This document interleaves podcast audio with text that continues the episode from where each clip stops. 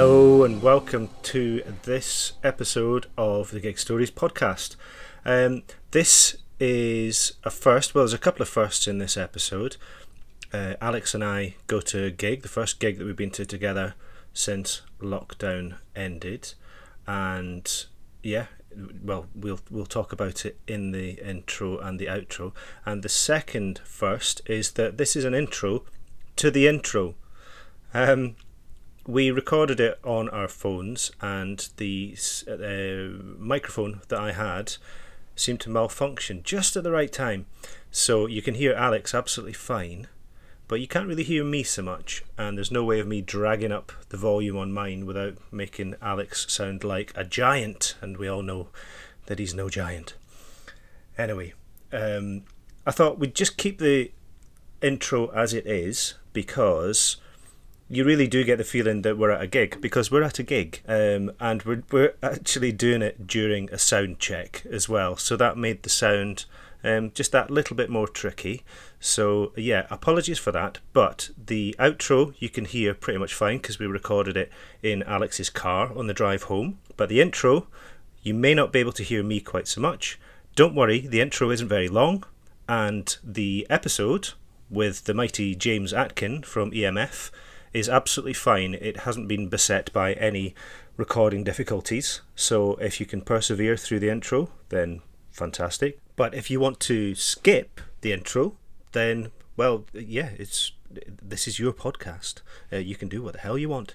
Um, in the episode, we also talk about a gig that EMF are going to be doing in the north of England, and we thought, well, it was at that point embargoed. We couldn't tell anyone about it, but since we recorded it uh, last Saturday, um, it's been announced. So uh, EMF will be playing with special guests on Saturday, the 20th of November, and you better get your skates on because it is at the Golden Lion in Todmorden, and the Golden Lion is a pub. It's um, not a massive pub, but it's got a great tradition of live music there. And yeah, this will be an absolute belter. I would just get on it, really. Get yourself a ticket. But anyway, here's the intro to episode 20 with James Atkin. Hello, hello, and welcome to the Gig Stories podcast with Chris and I.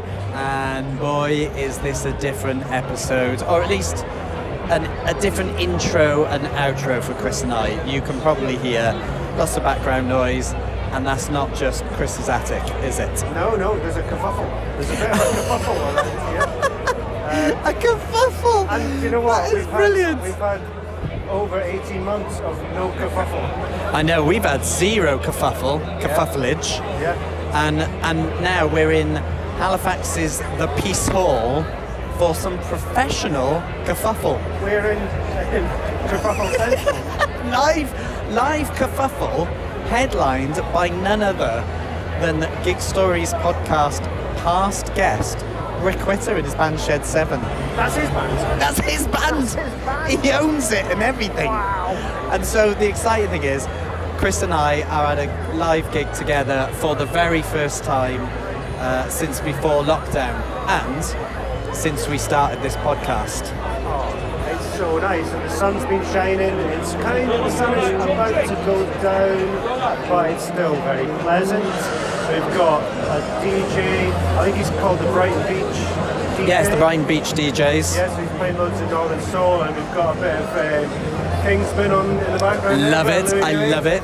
And we have already uh, witnessed Skylights, who opened the festival, who are honestly just what a, what a great opening, a great start to festival, great sing along, anthemic, triumphant. I think is is is what I said when I tweeted it, and they were great, weren't they? Yeah, absolutely knockout. And then we had Mr. David Gedge and the wedding present. And yeah, I, I forget how much I love the wedding present. I love, I, I just love that fast guitar. Ding, ding, ding, ding, ding, ding, ding. Me too.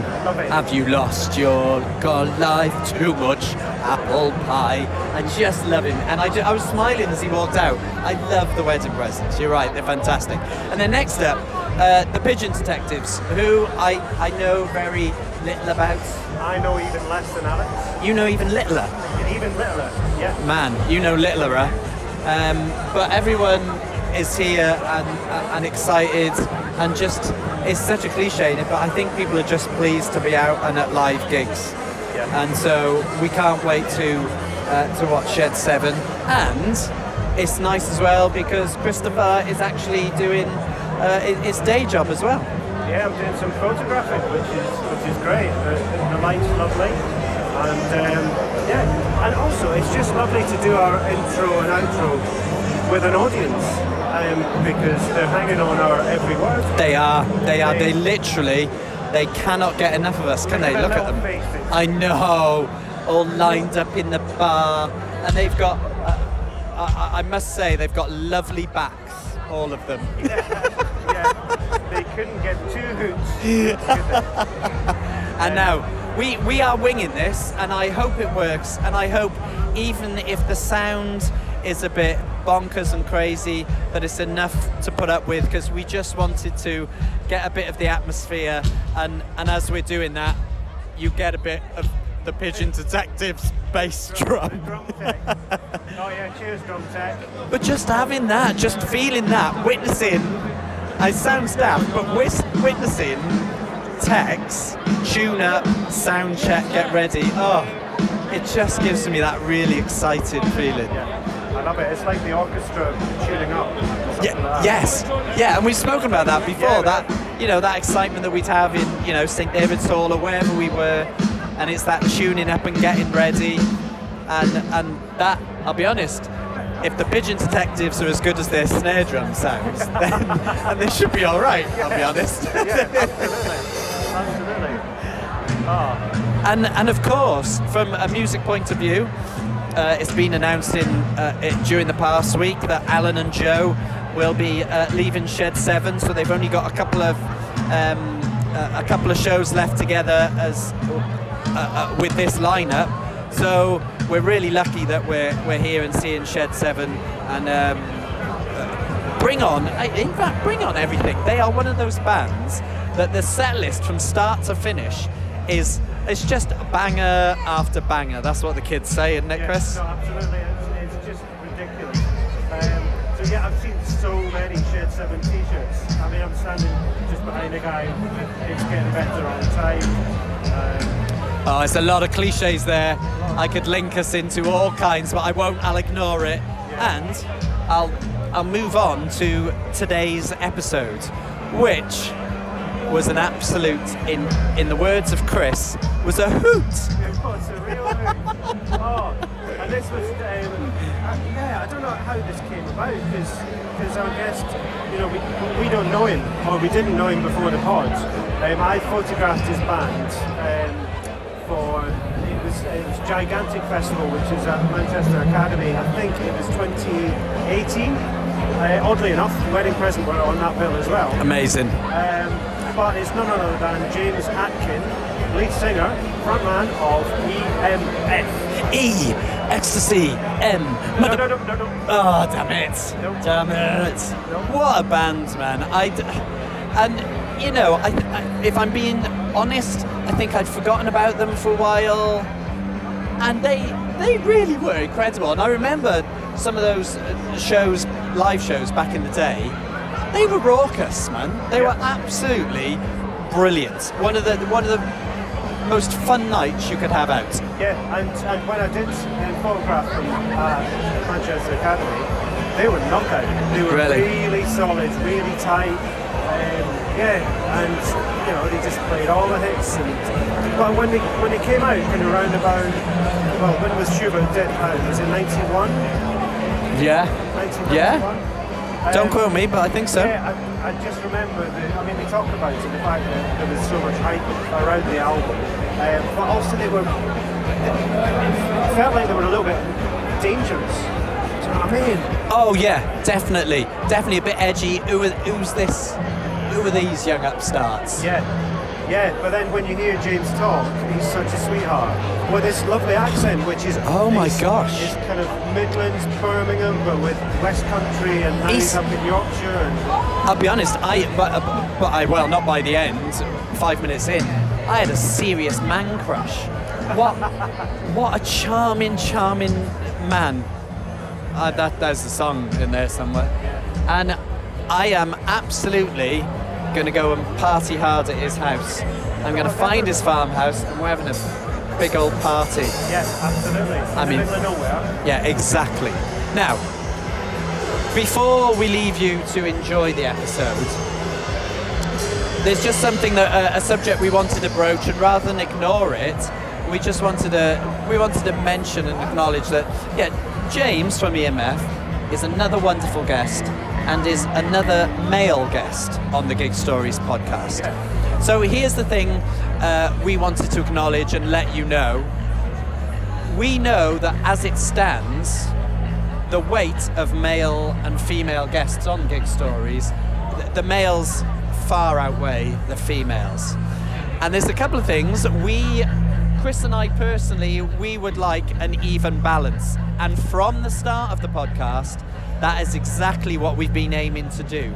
And because of circumstances and timings and availability, it looks like we just love males. but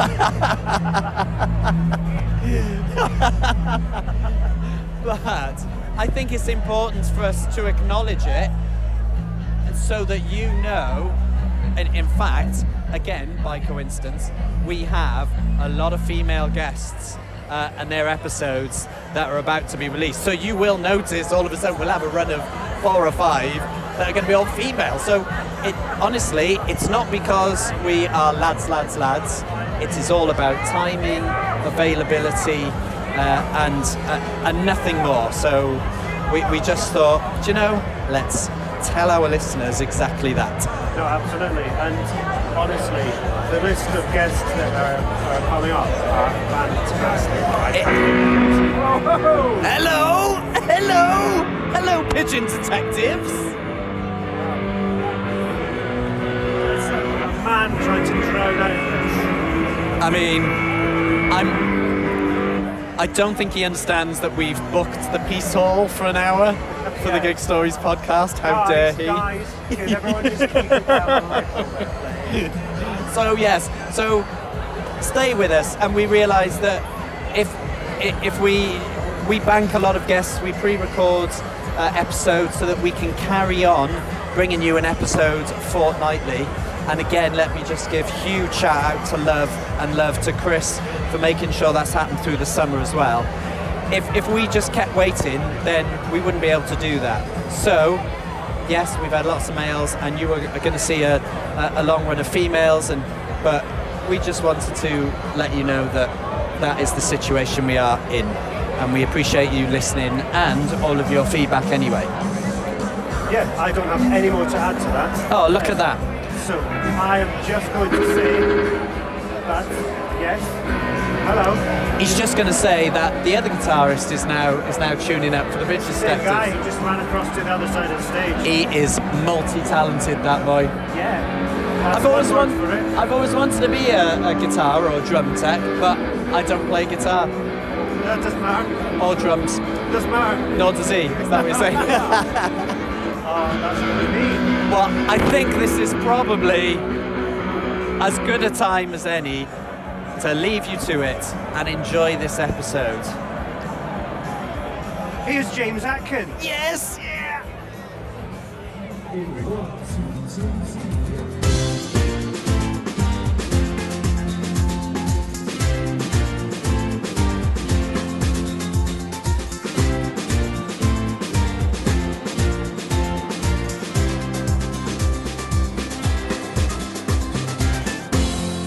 Scotsman, a Welshman, and an Englishman walk into a Zoom meeting for the Gig Stories podcast. And today's Englishman is singer, songwriter, teacher, let's be honest, legend. It's Mr. James Atkin. James, how are you, lovely man? Hi. yeah, I'm feeling good. Thank you so much for inviting me on. Oh, you're very welcome. You're very welcome. How, how how's it all going? Yeah, I'm feeling better for that introduction. I kind of, you know, I kind of just hold away in the middle of the Yorkshire Dales, living a very quiet, gentle life, and forget about the real world sometimes. So it's lovely to see some real people. Yeah. Oh, We're kind did- of real. Trying to keep trying to keep it real. I'd, I'd have taken the laptop out into Salford and you know introduced you to some people, showed you some mm-hmm. traffic. You remember traffic? Well, yeah. I want to see people. I want to see lights. As Morrison said. Live near Salford, isn't there? Yeah. Are you, are you literally in the middle of nowhere? Yes, I mean we have a neighbour about oh, quarter of a mile. We've got a river, and then there's a farm. Um, so yeah, we're pretty isolated. It's lovely because we get to make as much noise as we want. Get occasional complaints, not very often though. The, you, the farmer has been over a couple of times. Because of the noise. Yeah, and he always. Sorry, go on, Chris. No, I was going to say, is that because you've been taking it taking it outside, and or is that because you've been um, playing in the house and it's just been eye-wateringly loud? Well, we've just been hammering it in the house. I mean, when I when I was younger, all I wanted to do was move to the countryside and have a big sound system. And now I've moved to the countryside. I've got a massive PA. It's like a club festival PA. In in this kind of, I'd love to say it's a nice outhouse, but it's not. It's just a, a converted double garage.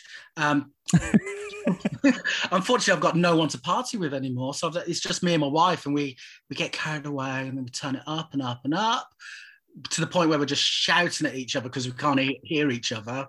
Like in a Um, club. Yeah, like in a club. Yeah. Um, and then occasionally the farmer comes over. Let's just go back. Let's let's go back to the beginning. Tell tell us about. I I, I love hearing people's stories. Tell us about music and your childhood, or maybe you fell in love with music later on. Did you grow up in a musical household? I did grow up in a musical household. I was born in Birmingham. My parents were both very musical. Um, my father was a banjo player. And my Oh, mine too.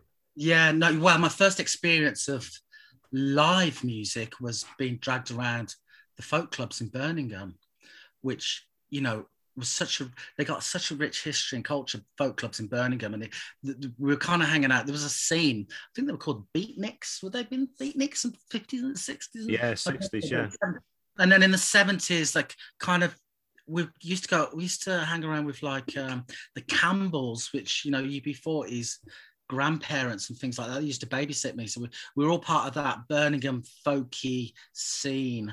Um, so that was my first real experience of, you know, and my dad used to sing to me every night to sleep. And he was quite politicized himself and he used to just sing. I, am not sure about rebel songs, but he usually sang like, you know, trade union songs and you know, Well, like. Were they were they kind of British songs or were they kind of your Pete Pete Seeger songs or? Um, well, he adored Pete Seeger, obviously, because of the banjo playing. Hmm. Um, but they were kind of, they were, I suppose they were socialists. So it was all like the red flag and all this sort of stuff. And That is amazing. yeah, that, that was the vibe.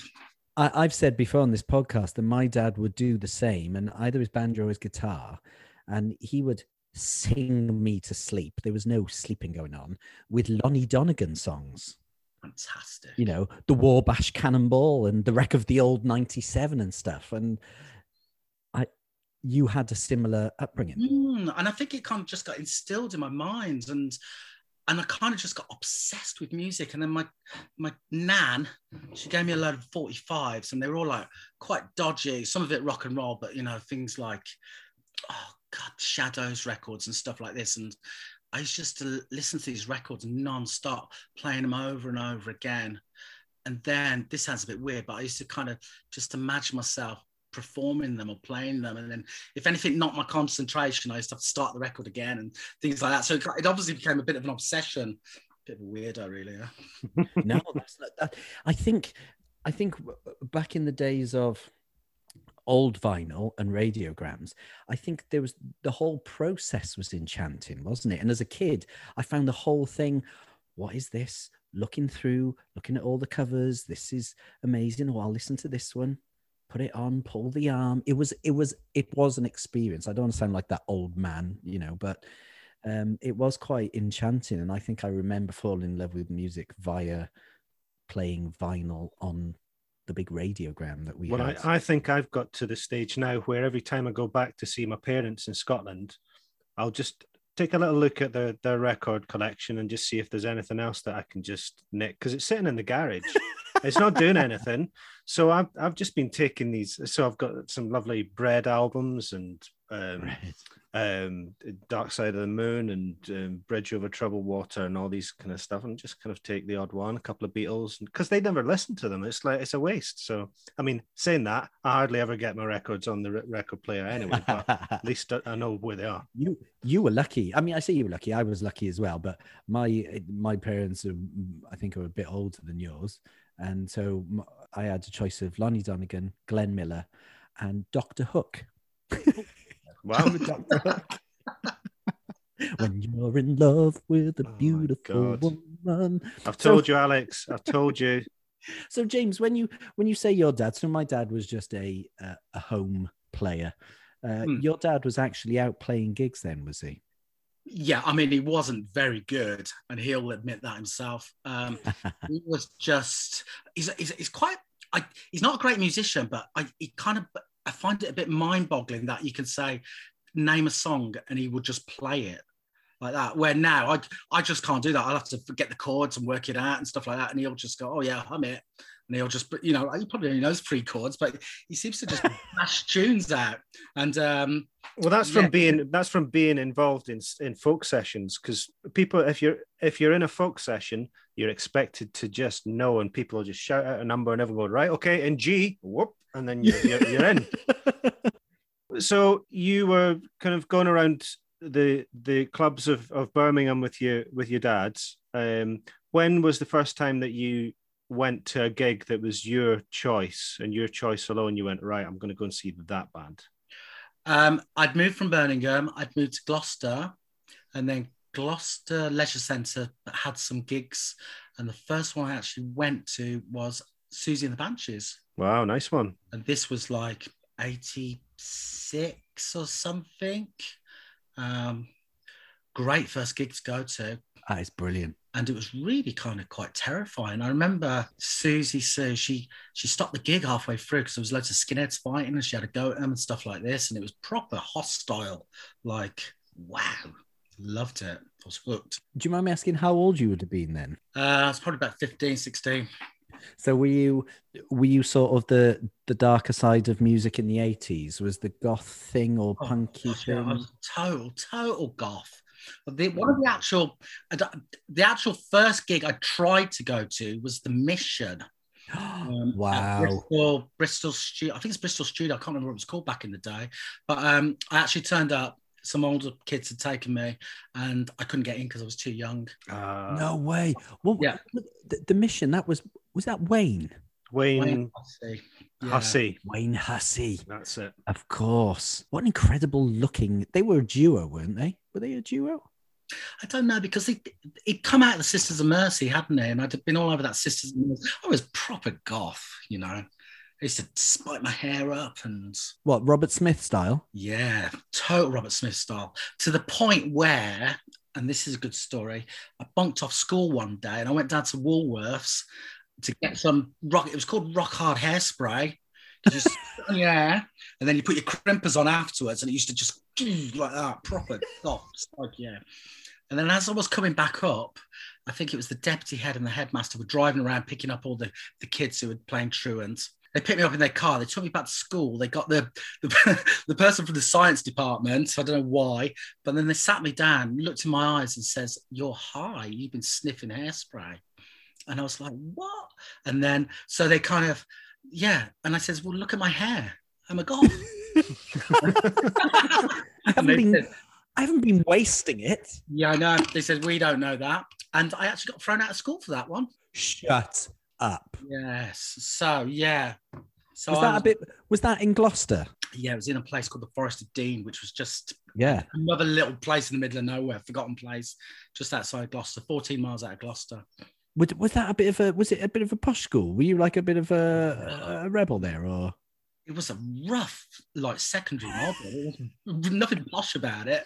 It was like it was a proper throwback from old-fashioned secondary modern, where the kids nothing went on. And because I'd moved from Birmingham into like the second year, I had a strange voice. I wasn't settled, and I never really got to grips with school after that. Not, I never got to grips with school. Um, so yeah, so I got thrown out of school for that. Wow. The victim of the goth, goth victim, Goth. Free the Goth one. isn't it? So do you? Here's here's a question: Do you still happen to have the ticket stub from the Siouxsie, Siouxsie and the Banshees gig? uh, no. Were you ever one of those people? We we say this every episode, but just in case listeners haven't heard them all, Chris and I are. We're we're the we're the Yeah. sad ones, and Yeah. we've got our first gig tickets and and loads afterwards. No, unfortunately not. I mean, I've got. I used to collect all the laminates from the my own tours and things. Here but- it here it comes. This is what we find when we interview musicians. Yeah. A lot of you seem to have kept your your laminates and your Yeah. lanyards. What's Yeah. the oldest one that you have? Do you think? Um, it's probably going to be from that first tour when we toured with Adamski. Um, when we were in the back of a transit van playing, staying in bed and breakfasts and just opening up little venues and stuff. And was this what, 89, 90? It would have been the start, yeah, and start of nine, uh, yeah, late '89, start of '90, yeah. How did EMF come about? And how did now you've told me what you've just told me? How did you go from Mr. Hairspray to EMF? Well, I was, I was an indie kid in between. completely indie. I mean, I loved. I mean, I, I grew out of my goth days, and then I got really into the the Smiths and the Bunnymen and all. that. oh, the Bunnymen. And then I kind of got really into electronic music. I think New Order was the turning point, but it kind of all of a sudden, I just sort of, you know, I, I turned my back on Lloyd Cole and all the indie stuff and just completely dived into Balearic and Detroit techno and um, Chicago house and you know just become really obsessed with dance music. Um, so that was the real thing. But that that was kind of on the cusp of when EMF was starting to happen because I remember going to Ian, who was the guitarist in Gloucester. I used to travel up on the bus, and he was from an indie band, uh, a guitarist, and I was going, no, we need to be like this, and you know, and I play things like the Soul II Soul album. We say we've got we've got to have dance grooves, you know, it's got to have house piano, acid house synths. Um, so that was kind of the turning point. And around about that time, uh, I think there were a few bands that were kind of doing doing that same kind of mashup of of the emerging dance scene from Manchester, but um, and from London, obviously, but but with that indie um, sensibility as well. So the likes of Flowered Up. Um, was one that I was listening to earlier today. You know, your Jesus Jones and around about that time. So, did you feel like there was a, a, a bit of a kind of movement around around that time where where you were kind of almost bridging the gap between the late eighties um, uh, indie scene and this emerging house house style? Uh, yeah, it didn't feel like a scene at the time, and it wasn't contrived, and we didn't try to do that. It was kind of just, I suppose, just a melting pot of what had come before our, you know, our indie roots, and then just looking and you know, looking at house music, but also looking at American hip hop music. Um, you know, there was lots of really. It was an exciting time for music. I mean, there was kind of, you know, great genres of music going on. Um, but I think it was an accident. I certainly I'd gone and our Derry, who was the keyboard player, he dragged us down to Exeter to go and see Jesus Jones, and this is where when we kind of had the, you know, EMF was kind of in at, at, at an ideas point, and seeing these bands, but I was pretty naive. I didn't really understand what was going on. I kind of just just started making music, and I guess it just comes out, doesn't it? Do you know what? I'm still uh, g- genuinely, I'm still reeling from the fact that you just mentioned Soul II Soul. Because uh, now I saw, I watched you guys loads. Our friend Zoe in Cardiff was obsessed uh, with you, and we all we all saw you lot. So I've listened to your music and seen you for years and years, and not once until just now have I put that together. And even if you pick something predictable like unbelievable, as you've just been talking there, no offense to you two, I've just been thinking the background and the background rhythm section samples now, Soul II Soul, It is. slightly speeded up. That I I have never clicked on that influence, and Yeah. People are probably there going, "All right, Alex, that's boring." That's just blown my mind. That's blown my mind. I can't believe I can hear now those influences that you you obviously have, especially with the. Chicago house and all that. And I've just gone, Yeah. of course. Why have I not clicked until now? So, so actually, let me. I would just want to jump a bit back and forth because I'm interested now. Siouxsie was your first gig. Yeah. Can you just plot live? Because this is, you know, we just love the live gigs. Can you just plot a small graph to EMF for me, for you personally, in your gig going life? So, you know, for me, it was very easy. I went from classical music as a kid to Michael Jackson to then the Shamen and James and then Radiohead uh, through. What live bands? How did you quickly get to EMF? What were you actually going to see? That's quite a nice way of doing it, isn't it? So obviously it was Siouxsie Sioux, and then I went and saw the Bunnymen, and then I started getting quite into indie, and then uh, saw the Housemartins, which was a bit of an eye opener. Oh, brilliant! Yeah, all of a sudden it was getting a bit ingy schmindy. Um, got read oh festivals. Festivals played a big part because we were in the West Country. You know, from '85, we were hitchhiking or getting a bus down to Glastonbury and walking into Glastonbury. Of course. doing Glastonbury all the way through the 80s. And then that that summer I left school, I hitchhiked down to Reading Festival. Um, great in them days. You didn't even I didn't even have a ticket. I don't know No. I, I don't know if I had any money for food or anything, but you kind of just on a wild adventure. So yeah, and then I mean, and then there was a few other gigs like the Jesus Jones gig. Um, At those festivals, because just because I'm honestly, I just am I'm obsessed with this. Who were some of the headliners that you remember? Because I didn't, I wasn't old enough to get to festivals till, I mean, what was I, 18 in 95? So it wasn't until the mid 90s I was going to festivals, but I would Yeah. love to have been going at the end of the 80s into the 90s. Who do you remember? Who were the standouts, sort of headliner wise? Well, it doesn't have to be headliner. Well, that's a bit predictable of me, but um, do you know what? Alex, I cannot remember. I remember because it blurs. Um, yeah, I mean, certainly the Glastonbury's in the mid 80s were very, that it wasn't like it was Glastonbury today. And it was bands like Hawkwind and Gong and lots of psychedelic, drug fueled hippie mentalness. Yeah, yeah, yeah. You know, that was kind of the vibe. Um, yeah, I'd love to remember. That's it. Let's end it there. We've got the quote for the episode. I'd love to remember James Atkin. that is that is so. Just before we then get to EMF, just give me another one or two because you mentioned the, um, and this piqued my interest as well because it sounds like I had a similar journey to you, but just a few years later. You mentioned uh, techno and the Chicago um, uh, house scene and stuff. Were you going to see DJs? Had DJs become a thing quite yet then? Uh, Your not locale? that- not that I had discovered. No. I mean, okay. I moved down to London briefly in 88 and 89. And I remember dressing up, I put a smiley face bandana on and going to these clubs like the Mud Club and the Wag Club to find this techno music. Um, and it, I couldn't find it. It wasn't there. I was probably just going to the wrong places. People told me it was Where, happening. where is Voodoo Ray? Where is he? but it was only, I mean, and it was only till like, you know, I, d- I don't want to jump forward to EMF, but it was after EMF come back from America that I got back to my local Forest of Dean village and there was roadblocks on the and raves going on and free parties and everyone was going, are you going there, there? That we're in a field, we're doing this. And that's when it really hit me. But certainly um, it was more, I think, I kind of got given some cassettes of things like some Balearic Beats and Finitribe and Nitzer Ebb, and that was kind of my introduction to dance music. Yeah. But yeah, so I wasn't really going out raving, although we were making our own little raves in the Forest of Dean, but it was more drink fueled rather than drug fueled.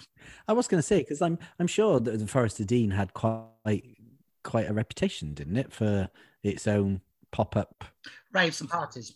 Raves? Yeah. Yeah. Part, yeah, it did. I mean, we used to, I mean, when we left school, we just used to just head into the woods and, you know, dance around a fire and stuff like that. We made our, we kind of made our own entertainment because there wasn't much going on. Um, but the thing about the Forest of Dean, this, the, I don't know if you know the Forest, it's kind of got some small towns in it.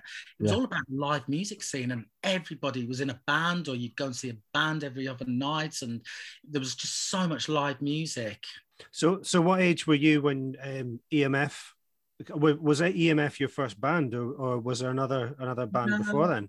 Well, I played in bands when we were at school. Um, I'd played with different members of EMF at different times. Um, we'd always kind of been a little group, but playing in different bands, and I'd have a member here, member there. Um, we were gigging whilst we were still at school in the fifth year of the last year at school, and there was a little pub in one of the nearest towns, little villages that we played at, and they used to serve underage. How about that? that is amazing. Because I, I, was going to ask, what were the early EMF gigs like? Oh, they were wild. I mean, we had so much. I don't know if it was arrogance or we just told everyone we were the greatest band in the world and we were going to do this. And before we even had any songs written, you know, we were just telling everyone we how brilliant we were. And then we actually went and booked a gig at, at a local pub, told everyone, and then just thought, wow, we better do some rehearsal and write some songs. I mean, and luckily we kind of Ian, who I'm really friendly with Ian. He's Ian was the guitarist, and he was a couple of years older. He's from Gloucester, and he already played in a band called Apple Mosaic, and they'd had a, a little deal, and he'd already gone on tour with Squeeze and things like this. So he was the mature musician, and he came down to the Forest of Dean just by chance and saw the rest of us just i think we are in our mom's living room dressed up in fancy dress clothes jumping up and down on the couch and you know so clueless what doing and i think he saw something in us and uh, kind of knocked us into shape a little bit. So but um yeah it happened really quick. When did you feel like you knew what you were doing the band live? ah I don't know. I mean, I was always a bit of a reluctant frontman anyway. I love music and I wanted to be a guitarist in the band. And at the first rehearsal, I think we had three guitarists, or everyone was on a guitar. So we had to divvy up the jobs a little bit. So Zac went on to bass from guitar, Derry went on to the keyboards, Ian obviously stayed on the guitar because he could play it. And I was, like, I was like, okay, I'll sing. And I was, and then I was kind of very reluctant and I didn't really think I knew what I was doing. I don't think I ever have really. I think I'm I kind of think I'm just a little bit of a chancer and I have moments when I think, yeah, I've got this. But most of the time it's like ah, really. do you still what it, I don't want to put words into your mouth. Imposter syndrome or just you just thought this perhaps this isn't quite I just thought I was pretty rubbish. How did you? Yeah, but it took me a while. I mean, it's taken me, I kind of get it now. And I kind of look at the people I like in bands, like, you know, your Bernard Sumners or your Ian McCullochs, and they're not great vocalists. And it's the character, isn't it? And the, you know, the conviction. Um, but certainly at the time back then, I was thinking, God, I am just, a, you know, an imposter. And, and I didn't understand that maybe the character was the thing that was the thing that was getting me through this and people were digging. I just thought i was a pretty rubbish singer really. I probably am you know. Oh shush. Go on. Um, but emf I, I, I remember hearing the first first couple of singles and then there was this massive kind of desire for the for the album to come out. I remember there was there was a lot of expectation. Did you feel quite i don't know were you shitting it basically going, oh we my god, asking some questions. Yeah, I know. Sorry, this is Michael Parkinson stuff here. Brilliant. Um, but you know, you know, were you were you feeling that pressure? Um, I wasn't, Chris. I wasn't not feeling any pressure whatsoever because we were just on a ride, just on a ball and not really knowing what was going on. We were pleased just to have a single out, then another single, and to be in a studio making an album. It didn't yeah. really matter if it was going to be successful or not. We never had, you know, any master plan or anything.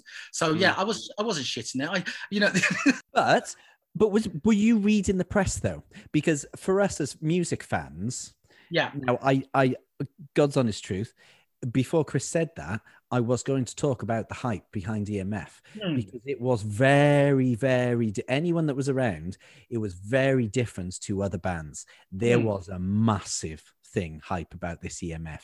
And yeah. and I think it was it was linked to you saying that you weren't a great singer. And I don't think anyone was talking about whether EMF were going to be a beautiful vocal band. It was a case of these boys are something different and they they bring yeah. this party vibe. So did you ignore the music press then? Because we were reading it and we were like, "Oh my gosh, this album! We need uh, we need this band." Well, I mean, it's quite strange, really. I mean, we had a really good press agent, and we were kind of perfect for you know everything all the red tops, any bits of scandal, any bits of story, any bits of naughtiness, you know, they picked up on that. It's funny though, because when we first released the album, the first album, we were getting lots of teeny bop press because I don't know whether it's because we're pretty boys, but you know, it was front covers of smash hits and things like this. Which well, that's what I was reading. That's yeah. what I was. I wasn't reading NME at the age of yeah, fifteen. Yeah. I was that's reading cool. smash hits, and yeah, and maybe select was select around at that point or was yeah, it select was around there's a few magazines like that so it wasn't the cool press anyway and I mean, I was just, you know, we were just buzzing, getting, you know, front covers of smash hits and things like that. And then, you know, being in the mirror every week for, you know, smashing up hotel rooms and stuff like that. So it was just great. I mean, I never really worried. It's funny you said that about the music though, because I don't think anyone really commented on the music that much. So um, yeah, but the but that album was and genuinely is a great album though, and it can be in hindsight maybe people will just will will mention unbelievable, but actually when you when you listen now, you, you were more than you were more than that single because it did go stellar. I mean, how and it, am I right in thinking as well? that it was even bigger in America than it was here, that single. Yeah, I mean, it went to the top of the Billboard charts in America. It was number one in America. It, it was massive, wasn't it? Yeah, it really was. Um, but thanks for saying that. I mean, I'm proud of the album. There is some cracking songs on there, and it's got a lot of depth. It was definitely, you know, a lot of albums of that time of bands of our ilk. It's kind of just one thing, and we did have a bit of, you know, bit of texture going on and stuff. And yeah, thanks.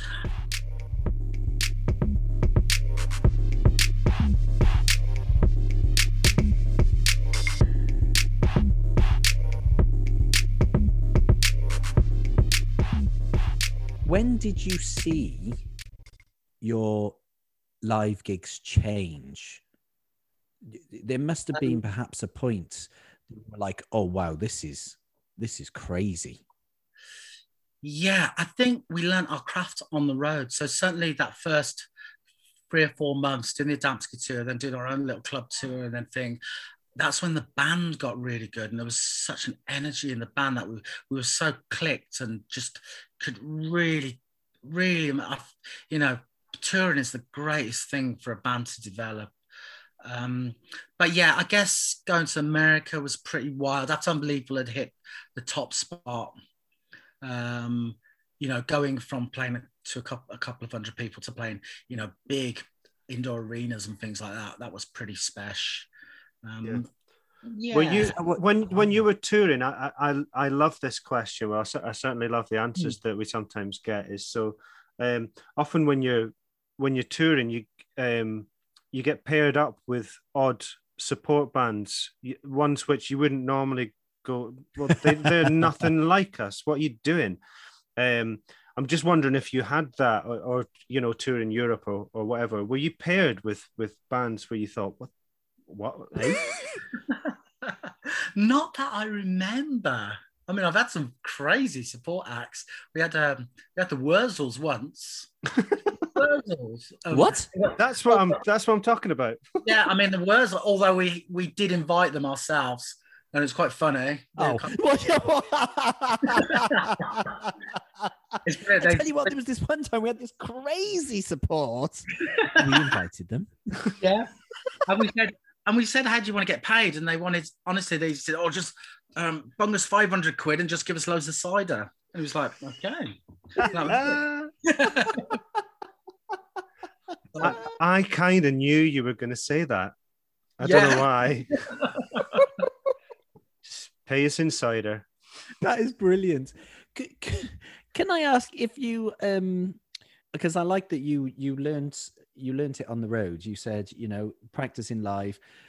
Were you also a hard working band behind the scenes? Did you rehearse a lot away from those live gigs?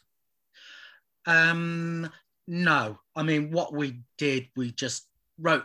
Well, we were i think we were pretty rehearsed but i think you only have to get a few gigs under your belt and that's your rehearsal really isn't it? So we are not one of those bands that will go into a rehearsal room and just rehearse and rehearse and rehearse. Um, i was talking to miles the other day miles Hunt from the wonder stuff and the wonder stuff they used to rehearse so much to the point where they they don't think about what they're playing anymore and stuff like that which is that's kind of the way he likes to do it. But um no we um but it's the same it's the same with Bentley Rhythm Ace because you know I do some live gigs with Bentley Rhythm Ace and we haven't rehearsed for about 20 years now. we just get booked a gig and we just go and do it. So yeah. I mean, do you find that? Do you find that that's just a kind of muscle memory thing? You're just like, yeah, well, just there. Yeah, definitely. Yeah. I mean, if I've got an EMF gig, I, I kind of sometimes I will just go over it a couple of times, just the lyrics and stuff, but total muscle memory. I'm not going to forget the words to any of those EMF songs. And uh, is that because you you feel like you um, want to keep it keep it fresh? You know, because um, you can't. I, I know you can over rehearse. You can really become stale with it. Um, so is that because you you kind of just want to want to keep it as fresh as possible? Yeah, I think so. Um, also being the singer, I don't think it matters too much. I think the singer's just you've got to just have the vibe, haven't you? But you know, if the drum and bass player are out of time because they're under rehearse, that might be a problem then. But yeah. but that's their problem. You can get away with anything when you're a singer. You know what I mean? It's not like I'm going to sing out of tune or anything. Well, I might do, but you know. So. Hey, I've seen I've seen a lot of seen a lot of acts sing out of tune. Okay. What like Ian Brown? Uh, has Ian Brown ever sung in tune? Do you know what? Bizarrely, I think he might have sung in tune at the. you say Spike Island now, isn't it? yeah, could have been. Could have been. 1989 or something. I think he sang in tune at the Etihad Stadium, Man City Stadium. No, he didn't. I saw him. No. No, he didn't, Chris. No, he didn't. No, he didn't. he definitely sounded more in tune than he did back in the day. Chuck D sounded more in tune than back Ian in, Brown back in Newport Centre days. Honestly, Public Enemy were more in tune than Ian Brown. Because they, were. Flipping love those boys. um, did you your, your live gigs because they they weren't known for being a bit uh, a bit crazy? You know, I mean, I was there. Is there anything that comes to mind? Did you have sort of any funny, strange interactions or a, a, any moments like that with with the fans?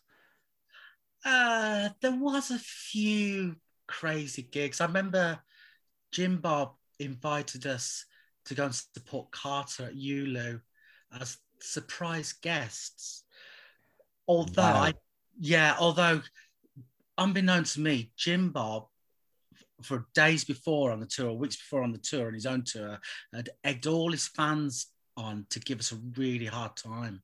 So I walked on stage at ULU and honestly, I got hit by about 200 plastic glasses.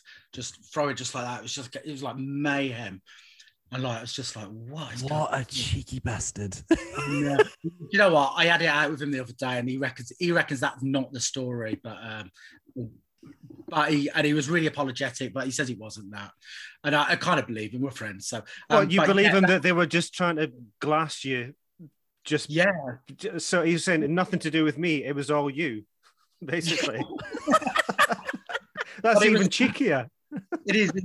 Yeah, yeah, that is actually. I never thought about that one. Um, but no, it got really hairy. I mean, to the point where people were trying to get on stage and attack us and hit us. And I am, I had my mic stand, and I'm not proud of this, but I was kind of beating people up with the mic stand, and you know, people coming up on stage and shoving them out, and it was like, it was like we had this old roadie called Slouch and he'd worked with the Sex Pistols and the Clash and all that. And he goes afterwards in the dressing room, he had a little tear in his eye. He goes, "I haven't seen anything like that since the, the Sex Pistols at the Hundred Club or something." you said that with the mic stand, I was like, that just sounds like early birthday party gigs with uh, Nick Cave. You know, he's known for that. He just smashed people in the face. And yeah, like, yeah. people were yeah. paying for that, James. You missed a trick there. I'm just imagining Jim Bob at the side of the stage, kind of rubbing his hands together like some kind of like some kind of evil mu- musical puppet master. I, I've created this. Moving up to second place. that is brilliant. I love that. Did you did you used to um recognize the the barrier crew. Did you have a lot of fans um, at EMF that were, you know, you were like, oh, there's them again, there's them again. Yeah, we had a few loyal people who followed us around and they were always in the mosh pit all the way through every night yeah there was a few legendary people that kind of you'd see them at you know a poppy's gig or a carter gig and stuff like that there was people you know into that that scene um yeah yeah there was. Can, is there a gig that stands out where you were just you, you looked out on the crowd and it could be a, a festival or or Hmm. wherever you just looked out on the crowd and you, just were like this is the dog's bollocks. This is absolutely yeah.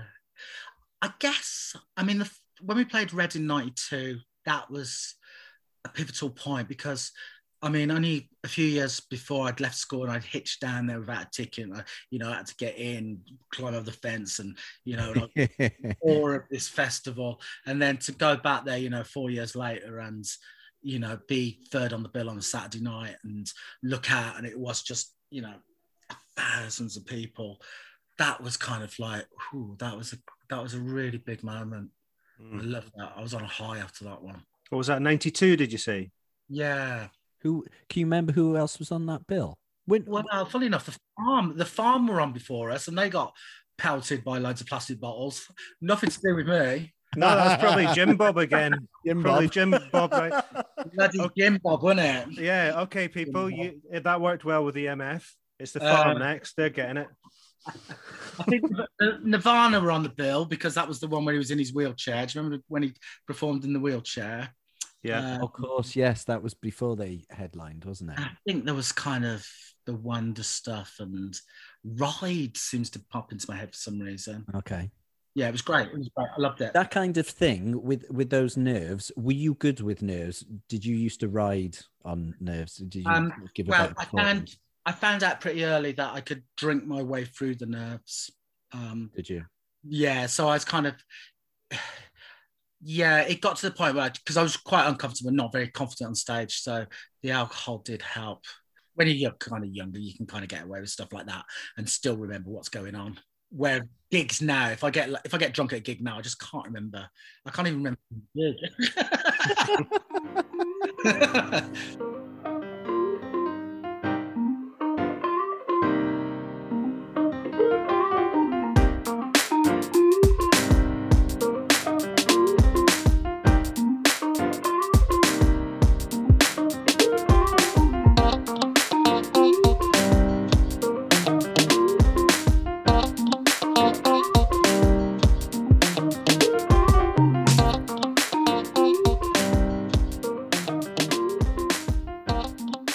shall we shall we um, career head first into the quickfire round? yes bum bum bum bum bum bum Okay. fly around I don't know what this is, Chris. nah, it's okay. Did I know what this is? No, it's really it's really easy. Um, okay. You just have to bring facts from inside your head um, out through your mouth. Um, your favorite live band, Um, Beastie Boys. Beastie Boys. Good choice. Oh, I'm I'm I might even get in the car tonight and drive up to you. oh, I I I still I still watch now. I saw them a few times live, but I watch on it's on YouTube and they feel you know they're in the round tour. Yeah, yeah, I saw that one. Yeah, yeah.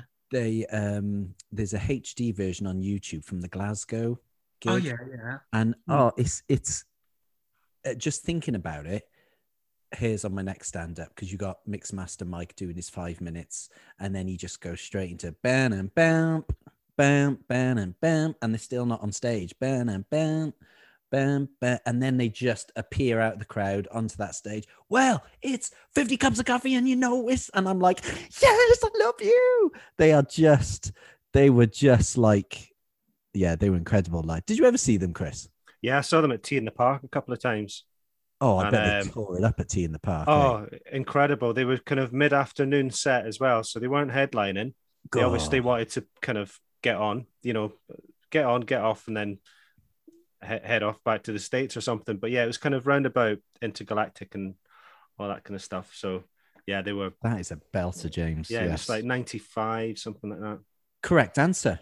Yeah, You- you correct. answered that one correct. Correct. Take that one off. Hundred percent. what um what what was you what would you say was your your, your best gig? Where where was your, your I was going to say peak, but I suggests that it went downhill after that peak. But when did you think, yeah, I can do this? Um, I don't think I ever felt like that, Alex. But did you not? A few a few moments. I mean, some of the the ones that stick in your mind are the exotic ones, I guess, like you know, playing in Brazil. I think we played that. It was called Rock in Rio, and it was like you played Rock in Rio. Yeah, that's that like was, massive, wasn't it? It was like the biggest, biggest gig I've ever seen in my life. It was like I don't know how many hundreds of hundreds of thousands. And then I remember I was on stage, and Bob Geldof was staring at me all the way through from the side of the stage. What? a bit weird.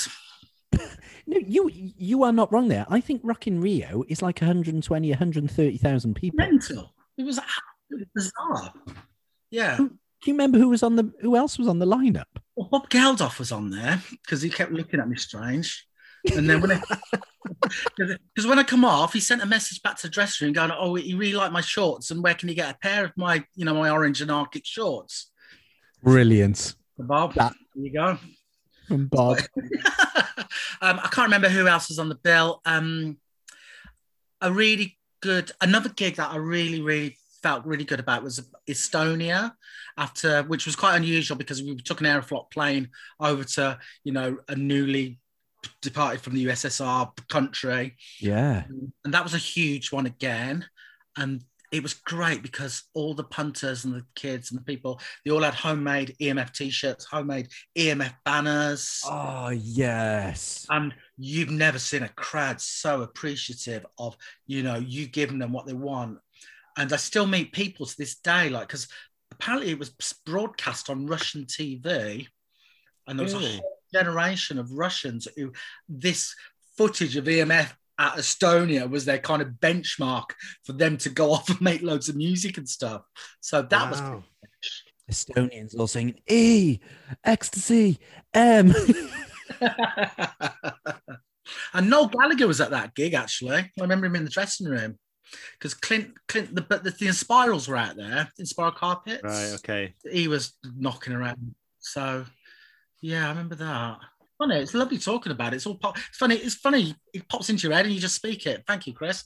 That's all right. I, I told you. It, you have to just draw it from your head and it comes out of your mouth. Good. I, yeah. I love this stuff. um, what was your worst ever gig as a performer? Oh, I played the Paradiso in um, Amsterdam, and I got stoned. And I don't really smoke spliff. I never, I never have, and I never did.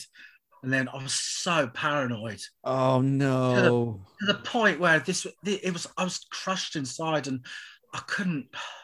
I just stood there, and I was just opening. My, I wasn't particularly really stoned. I was just that much, a little bit paranoid. When you're on stage, you do not want to be paranoid when loads of people are looking at you, do you? Are they all looking at? Me? Are you all looking at me?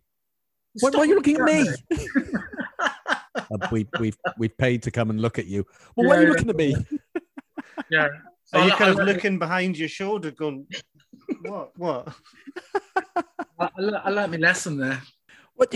I mean, that that sound because I, I wanted to ask, what's your strangest gig? But I don't know if you've answered that already. I'm not sure. We've done some.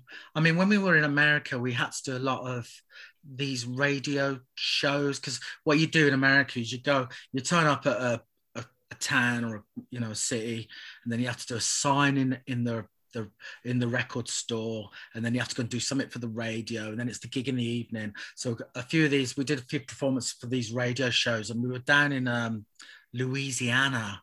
And oh bloody hell! Got really sketchy where, for some reason, they they wanted us to mime so, and we were just like, oh God, we don't bloody mind. And we had no instruments. Done top of the pops. yeah, well, yeah. But we'd given, and they'd hired some instruments. So we thought these instruments were hired for us. So we got on stage and we weren't big fans of miming. As soon as we started jumping around, the CD started jumping. So we kind of just were pissing about. We ended up giving all the instruments away to the to the audience. And then didn't really know. But then when we got backstage, the instruments had belonged to the promoter, and the promoter's brother was the local sheriff. So- and then Oh. and then a fight broke out because of this what was going on. Someone got hit and then all of a sudden we were in the car park hands on head sheriffs with their guns pulled like this. And um and we had to do we had to do that thing you know when you had to kind of pay off the police. So counting it out in the back of the police car. Shut up. and then we got in the vehicle and then we drove out of state honestly that was kind of that was a bit of a Yes. scary one Wow. Yes. yeah yeah That's a chapter all on its own in your autobiography. Well, yeah, and I remember there was a rap band on Digital Underground. Remember Digital Underground? Yeah, I do. Yeah. They were quite hardcore rap geezers, and Yeah, they, they were looking were. Us, they were looking at us and go, "You guys are fucking crazy." you know, like some simple West Country bumpkins. Hello, my lovers. Uh, Yeah. Who do you want on this keyboard then? yeah. Hmm. Um, next question. Um, f- what's your favorite venue to play, or your favorite festival? But yeah, let's go. Let's go for favorite venue or festival. Um, favorite venue or festival. Um, venue. I, I love Brixton Academy. Not that I've sold that out or played there for quite a while, but Brixton Academy is awesome. So good. I used to like. Um, I like the Shine Festival. I know it's kind of a it's kind of a new thing, but it's kind of got a it's got a nice vibe and everyone's really happy and it's quite relaxed, you know. Um, and then I guess the Hundred Club's pretty special because it's uh, small and sweaty and intimate. I've still never been. Have you ever been, Chris? No, No, not I. I've been to been to Shine. I think not. I've not been to the um the hol- holiday camp one. Oh, I'm getting mixed up. I'm getting it mixed up with Star Shaped and Gigantic. Oh yeah, you did gigantic because you took the pictures, didn't you, Chris? Yeah, Yeah, I did. yeah, yeah. Was it? Is that the Manchester one? Is it the gigantic?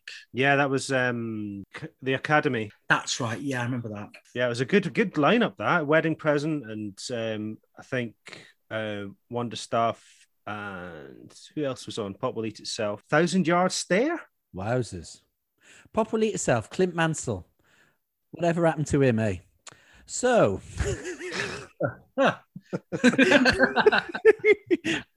moving on. Um, now, But the funny thing is, though, every time when we were touring with Clint, Clint used to, everyone used to just shout at Clint, "Go to bed, Clint." He was really like outrageous, drunk, sort of, you know. Shut party up. And who would have thought, you know, going on to now he's, you know, in a jacuzzi in the Hollywood Hills.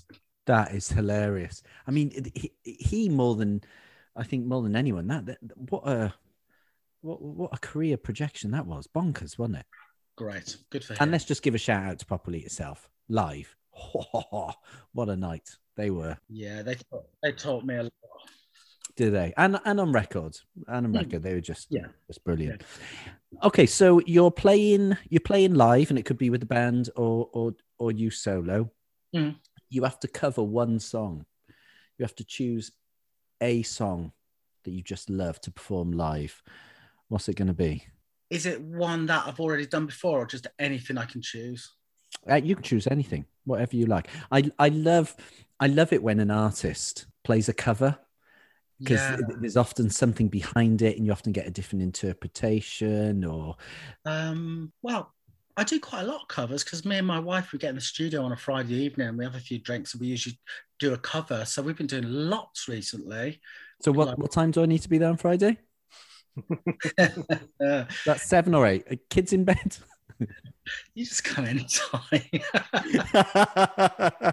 oh god! All right, I'd like to. Look, I'm thinking of a song by the Specials or something. Um, let's have a think. A good special song. oh, Um, really? Rudy. Yeah. Yes, a belter. Or the live version of Too Much Too Young. You know the speeded up version. That'd be Yeah, yeah. love that. yeah. Oh, great! I didn't. I, I'm not sure I would have guessed that if I'd have had all night. The Hmm. specials. Good shout. Yeah. I like that. But the the um the tonight Matthew. Yeah. uh, th- that's. I was listening to some of them today. Some absolute belters in there, absolute crackers. Um, Yeah, Thanks, it's guys. lovely. It's just a, a, a lovely, lovely vibe, and just yeah, um, yeah, I'm, I'm, I've just been binging, binging today. It was such a nice thing to do. I think because we're kind of going into that pandemic, weren't we? And no one, re- everyone was unsure what was going on. All gigs have been cancelled. Everybody's diary was free. I just rang up, and people couldn't really say no, especially Yeah. we were doing it to help musicians.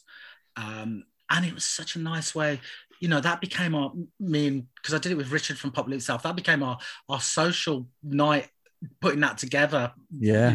remotely um, and being in touch with friends like you know Mary and you know Fuzz and everybody else who was on the records and stuff. So it was a lovely thing to do, and it, it's you know I'm glad people said yes. and really quirky ones. The Buffalo Springfield, um, Yeah. um, for what it's worth, that, that's it, it, it was just a lovely. I, I loved. I, f- I forget what the name of the singer. What, who, who was singing on that version with you? Oh, it was Hannah, Hannah something of her because she went on to do the um, Voice, didn't she? She came. She was in the semi-finals of the Voice or the finals of the Voice. Did you know that? Yes, yes, yes, yes. I think she was Hannah the fi- Williams. Hannah Williams. That's Hannah Williams. Yeah, and she just had made some really interesting choices when she was doing the, the melody because she wasn't sticking, you know, really strictly to the melody. I thought it was really interesting. But it was um the, the version we did was quite an unusual version because when I when I suggested it to Richard, oh let's do this, I wanted to do the Buffalo Spring, Spring and he says, oh have you heard this version? And it's quite an unusual version because it keeps going up a tone every verse like that. Yeah. So it's kind of so thankfully we had someone like Hannah who could deal with that and you know rather than you know some dodgy nineties indie singers doing it. um, but yeah, she she was great and she nailed it. Um, Yeah. Everybody was great. Yeah, Toyah was a little bit hard work, but everything else, everyone else was fine. oh, bless her. She is. Yeah. She is. She's Toyah. Do you know what? I've got a question that I've not not asked before, and it's it's away from the uh, quick fire rounds, and this is this is live. I want to know who who are you going to see when you want to just go for a good dance. Who are you going to see when you want to rock out, and who are you going to see if you just want you just want some kind of like fairly chilled out vibe. So three different three different acts live. So start. You want to go for an all out dance party? Who you seeing live? Oh, probably it's got it's always it always goes back to the Chemical Brothers. Chemical Brothers visuals and live shows are incredible at the moment. They're kind of next level stuff, man. That's like it's mind boggling. They've upped Yeah. the past two albums. That last two years ago. It's like it, Yeah. it's, it's it's ridiculous. Two years ago, when they headlined the other stage at Glastonbury, I had my kids with me, and my little one was seven, and we actually were on the barrier, and she was. I thought this is going to be scary for her. Oh man, she just blew her mind. it's funny because Rachel, my wife, took our youngest, and he was twelve, and he just absolutely loved it. You know, it's just like wow. we came out because the crowd got a bit leery, I'll be honest. And we sort of came out to the edges, and I've got this lovely video, and it was it, it was for Hey Boy, Hey Girl actually, and we're on the edge of the crowd, and me and my wife have stood behind our three kids, and we're just filming them, and it's as it drops, boom, boom, and it, all three of them just start jumping, boom, boom. you, can see, you can see then the Chems and uh, Tom and Ed because they were back together, weren't they? Because he, um, Ed wasn't it, a, had sort of quit for a while doing live stuff, and it was just, oh yeah, it's just incredible that they are. I've never seen them do a bad gig. Amazing. Um, right, live rocking bands. Something really like probably Fat White Family. Oh, Mm. yeah. Really intense, that is, isn't it? Do they? Am I mixing them? I've photographed them because they did the NME tour a few few years ago, about three four years ago. And um, do they not have an offshoot where they do Charles Manson covers? Don't know, Chris. I think I think they've got an offshoot where they just do songs that have been written by Charles Manson. we can look into it. Yeah, look into that. Yeah, stick with us, kids. We'll we'll get you all the the, the scoops on this podcast. That's I, I wouldn't have I wouldn't have guessed that answer either from you, but that is a That's a great I mean, shout. Really, I mean, my wife kind of turns me on to new. When I say new stuff, because I I can't. I'm so stuck in, you know, since, you know, has there been any mu- new music since the Smiths' Queen is dead and New Order Technique? I kind of always go back, but my wife kind of. Yeah, I know my wife kind of plays me new stuff, and she got us tickets to go and see Fontaines DC. That, Yes. that's going to be good. We're looking forward to that one. Where are you going for that? Um, not sure actually. It might be Manchester. Maybe I'll I'll give you a shout. Do it, definitely, Definitely. I'll tell you who I've been. I'd like to go and see again. Is um, do you know Working Men's Club? Have you come across them? Working Yes. Men. They're because they're kind of almost local. They're in Hebden Bridge, but um, they were great live. That singer had something going on, man. It was brilliant. Yeah, really good, really good. And then the last one, Oh yeah, I like this one. you want a more of a chilled out vibe. Who are you going to go and see? Now, I, I'll be interested to see how you interpret chilled out vibe as well. Because, you know, you could say, oh, I'm going to go and see some jazz. Or it could be, I don't know, LTJ Bukem DJing or something. around That's quite chilled, isn't it? Drum and bass is quite chilled, isn't it? Yeah. Um. Oh, I don't know. Probably.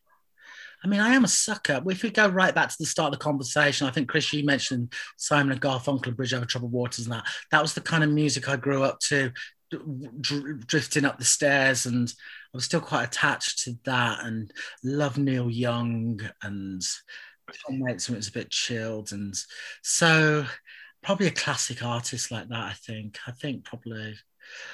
I don't know. Bob Dylan. Bob Dylan's birthday. Maybe- Has Bob Dylan I been was any- just going to say, but Yeah. not Bob Dylan. there we go, Chris. There we go. We say Right. it again, James. Every uh, uh, almost every episode, Bob Dylan comes up, but he comes up under the title "Worst Gig You've Ever Seen."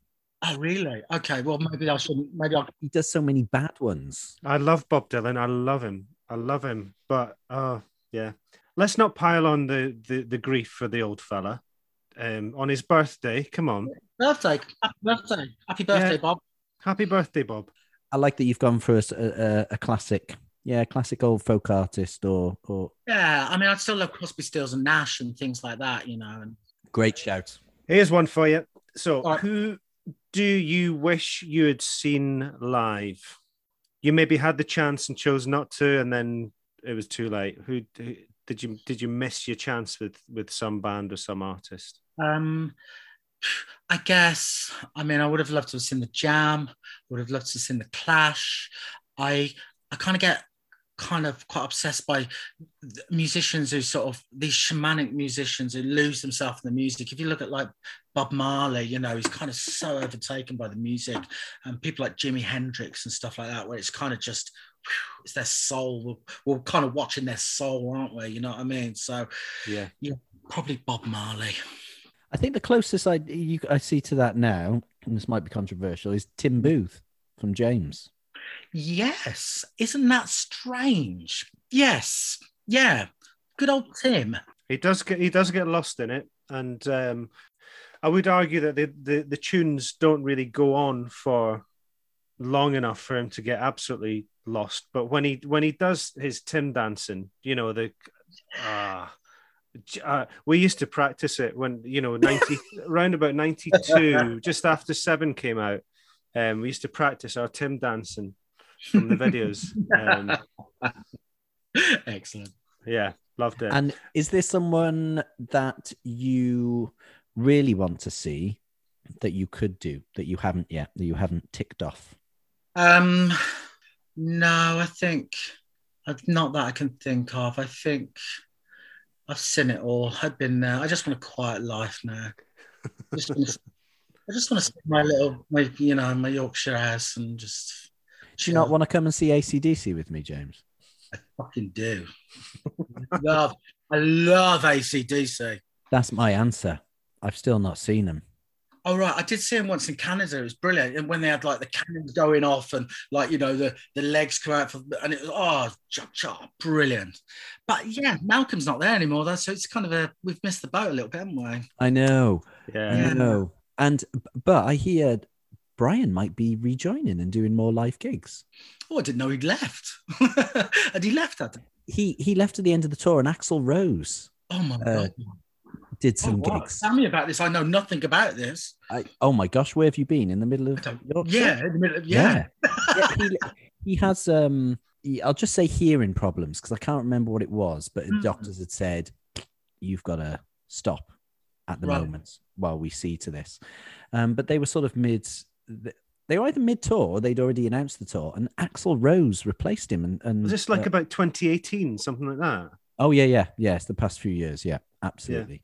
Um, and he, he did a job, Axl, but he sang it in his own voice. You, that- you know, you don't want to Yeah. hear ACDC Yeah. like that. But I have heard that he's he's he's going to come back and maybe do a few more gigs. So I'll get the tickets, James. I'll pick you up. Let's we'll do be it. gone. That. We'll Let's be go gone. That'd be Yeah. great. Um, so I think you might have even answered this question, but who do you recommend we go and see live?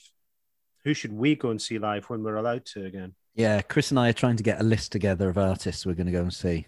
Um, probably Working Men's Club. Yes. That'll be the one, hasn't it? I think.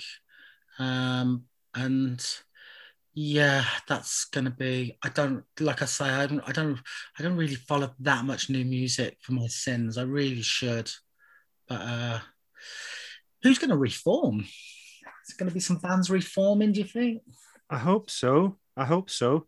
I mean, I I always say that um, I want the Sundays to reform. Hmm, that'd Um, good. wouldn't it? It's a random one. Yeah. Nice.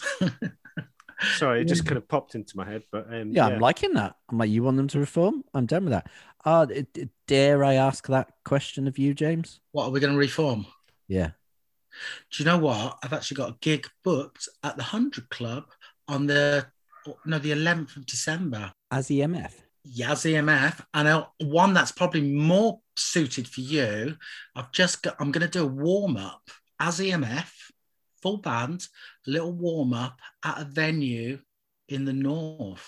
Oh, Shall I oh. tell? Shall I tell you what it is? You can have the world exclusive because uh, it hasn't even been announced yet. I, I tell you what, tell us just now, and then I'll bleep it out. Please do. That'd be really good. Yeah, Okay. and then and then when this goes out, we'll go go. All right. So on the on the 20th of November, we are doing a gig at the Golden Lion in Todmorden. No way. Yeah, man. In EMF. Toddy, in Todd.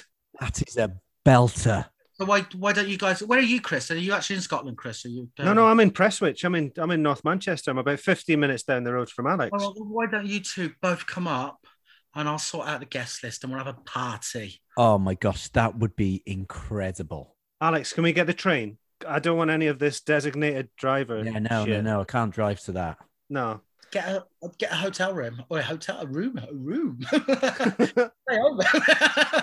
We could get bunk beds. We could get bunk beds, Alex. Listener, we're back, and um, Chris and I are planning our night away to go and see that. When this goes out in in a few weeks' time, if we're allowed to tell you, then maybe we won't have bleeped that last bit. And if we have, tough. You'll have to watch this space. But let me tell you, it's going to be absolutely. That's going to be. I'm so excited. Get in. So excited. That's going to be absolutely brilliant.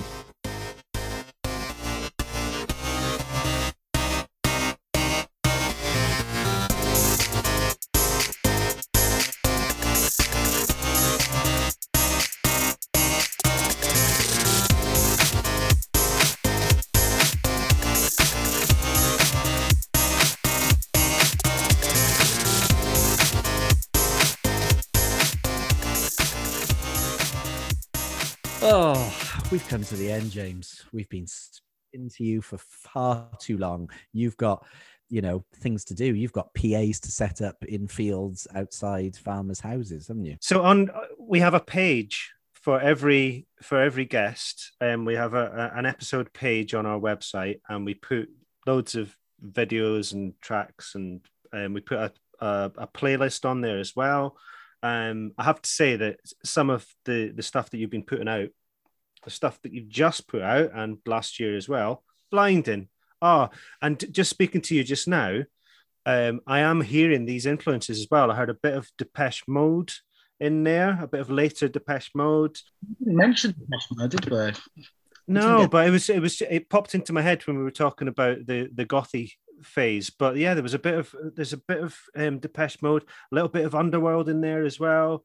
Um, yeah, it's it's great. So we're going to put some stuff to to uh, James's latest stuff as James Atkin and also um, EMF belters. Um, but we like our guests to suggest a favorite live album or a live track, or maybe it's a, a, a video of a band or artist playing live on on YouTube or or whatever. So just wondering what you would what would be your go to live track or album. Um, I probably it was a big album that I really loved when I was younger, and it's kind of a bit of a dirty word now, but I loved uh, Under a Blood Red Sky by U2. I thought that was an amazing live album. That was my, when the, they're at the what was it called? Red Rocks, wasn't it? I Red think. Rocks. Yeah, that's a great album. That is. Okay, James, I think me, you and I were made for each other because, uh, again, I, I've I've said that the whole U2 dirty word. Yeah. That, that's what happens when like with life when someone lives for 40 50 years i will always stand by U2 being Good for you. That's one good. of the most incredible bands that Yeah. ever lived. Yeah, people go on journeys and become this and that, but you are you are, and it is predictable to say the early stuff. But I think Achtung Baby is maybe Yeah. their best. But that is, I'm so glad I've got Under Blood Red Sky on vinyl. Still got it on vinyl. Yeah, it's brilliant, Arranged isn't it it? for my sister. I think she listens to this. I haven't got it, Helen. I have not got it. That we'll bleep that out as well. We'll bleep it out as well. Oh, I'm so chuffed you chose that because that is really nostalgic for me as well. It's a great album, isn't it? yeah, I might go and put it back on now. Actually, it's just popped into my head. I probably haven't heard it for quite a few years, but uh, It's a good show. Good show. Yeah. I had the video as well. mm, Watching that, there there was something about them, wasn't there? There was something about them. Oh man, James, this has been so enjoyable. I've loved been it. lovely, hasn't it? Yeah, thank you so much. And like I say, y- y- your new stuff is really cracking, really lovely. Thanks, Chris. Um, well, I shall see you guys, if not before, on the 20th of November. Listeners will be there, so get yourself there. It is going to be great. James, you are a star. Thank you, thank you so much, and love to your wife. Thank you. Tell her for me, keep keep on at you with all the new stuff. I like that. Yeah. Sounds like she's keeping you on track. Exactly. yeah, Exactly. she educates me, which is Keep those new artists coming. And um, I'll see you Friday night at yours. Get the PA ready. Cheers, Right. mate. Thanks, guys. Thanks, Chris. Thanks, Alex. See you later. Bye.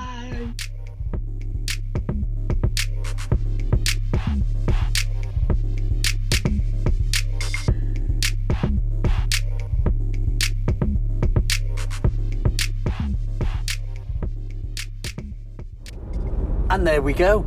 James Atkin from EMF. Oh, Mofos. what? That was lovely. That was lovely.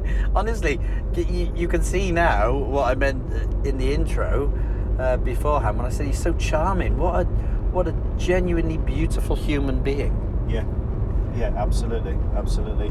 And we have to say that the gig that um, he was mentioning before is going to be in. Uh, we still can't tell you. No, we can't. We can't. We can't. Oh, TBC to be confirmed. TBA to be announced. TB TBGT to to be gone to. to be gone to. Yeah. Exactly. Uh, TB BTF to be bought tickets for. And and, and all that is going to be in a, a small venue up north. Really and, small. And genuinely, I think he's going to blow the roof off. It's going to be a hell of a night, and Chris and I will absolutely be there. So keep We're a close go. look. Yeah, we're going to go and we're going to represent Oh yeah. Who are we representing? ourselves. The Celtic nations. the Celtic nations. Yeah. and so go and find James on social media um, and you can you can find all his merch you can find all his uh, his solo stuff his music Oh, there's new merch as well. oh yeah then new. get Yeah. your hands on some new merch New merch. Um, some of the t-shirts, the, the colours are great. It's, Um, uh, so it's not it's not just your white or your black. It's um, orange and green, and I'm just Oh. naming colours. you're naming colours I like Yeah. it I like it I mean you have sold that merch Look at all you have sold that merch I know loads of colours. There's one thing I've always said about you, Chris, and that's should stick to photography and not sales. yeah. Which one's Chris again? Oh, the one, the one who knows all the colours. Yeah, oh, that's Chris. he's yeah. my favourite. but anyway, go and search James on social media. Um, he's a beautiful man and get some merch, music, and uh, gig news very soon. and his new stuff as well. Um, have a listen to his new stuff. Yeah, Uh, no, it's not really just good. The EMF stuff. It's really cracking. It's true. So thank you, James, and we look forward to seeing you at uh, the aforementioned gig. Now, we we are a tad giggly and giddy, and it might be noisy as well because we're in a car. We've just come out of the the Shed Seven gig at the Piece Hall in Halifax, and it was an absolute belter, wasn't it? It was a cracker. Really good. C- considering it was it, you know it was our first gig together out the after the past you know year and a half i think that wasn't a bad gig to get to hey do you know what No, i mean No, absolutely. We only fell out a couple of times. oh yes true and and you only fell over four times Well, you fell over five times and you weren't even drinking. Yeah that's the worry we I, there were some dad dancing uh, moves on display and and i'm proud of it i'm not even embarrassed And they were all yours. They were all mine, very possibly. Do you know what? It's just, it's just so good to be back at live music, um, and the, the support band, Skylights, Wedding Present, uh, the Pigeon Detectives, just everyone just had a great time, and and it's just so nice to to be back out, and that was so good that maybe all gigs should finish forever, and that is it, the end.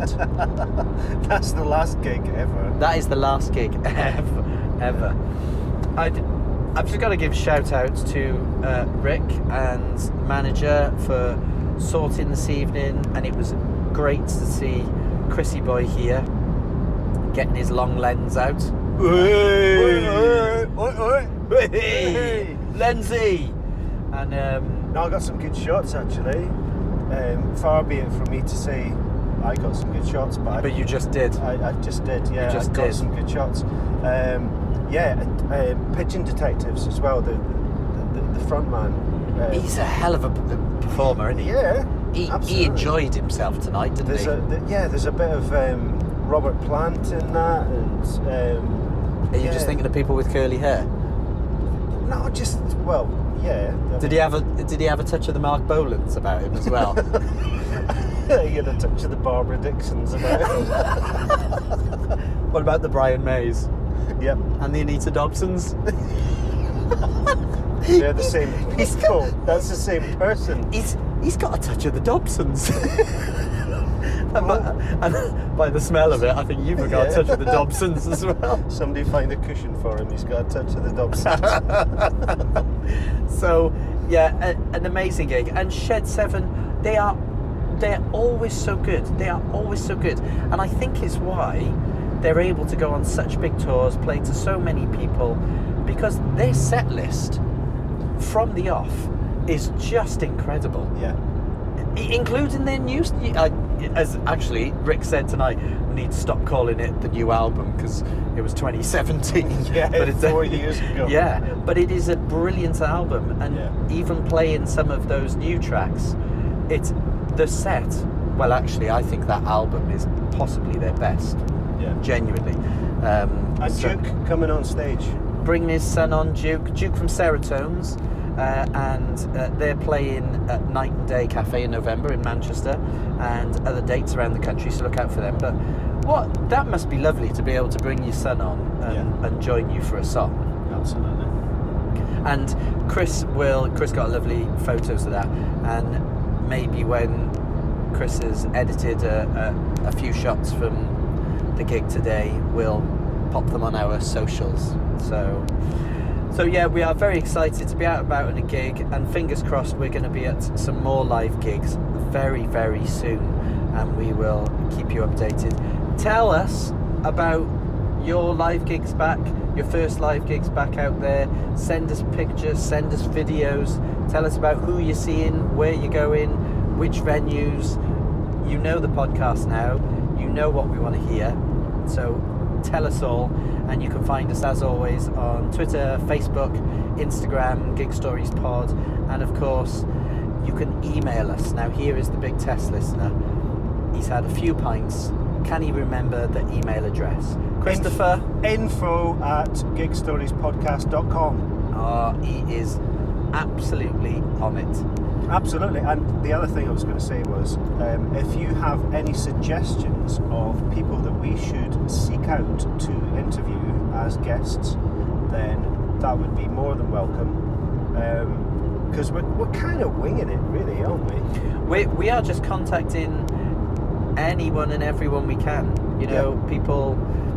Uh, it- this isn't just. I think people think that we're just contacting people we know. Well, we certainly don't know all our guests. We're very lucky that um, we have so many. And we're just contacting them and, and hoping that they uh, have time in their no doubt busy schedules.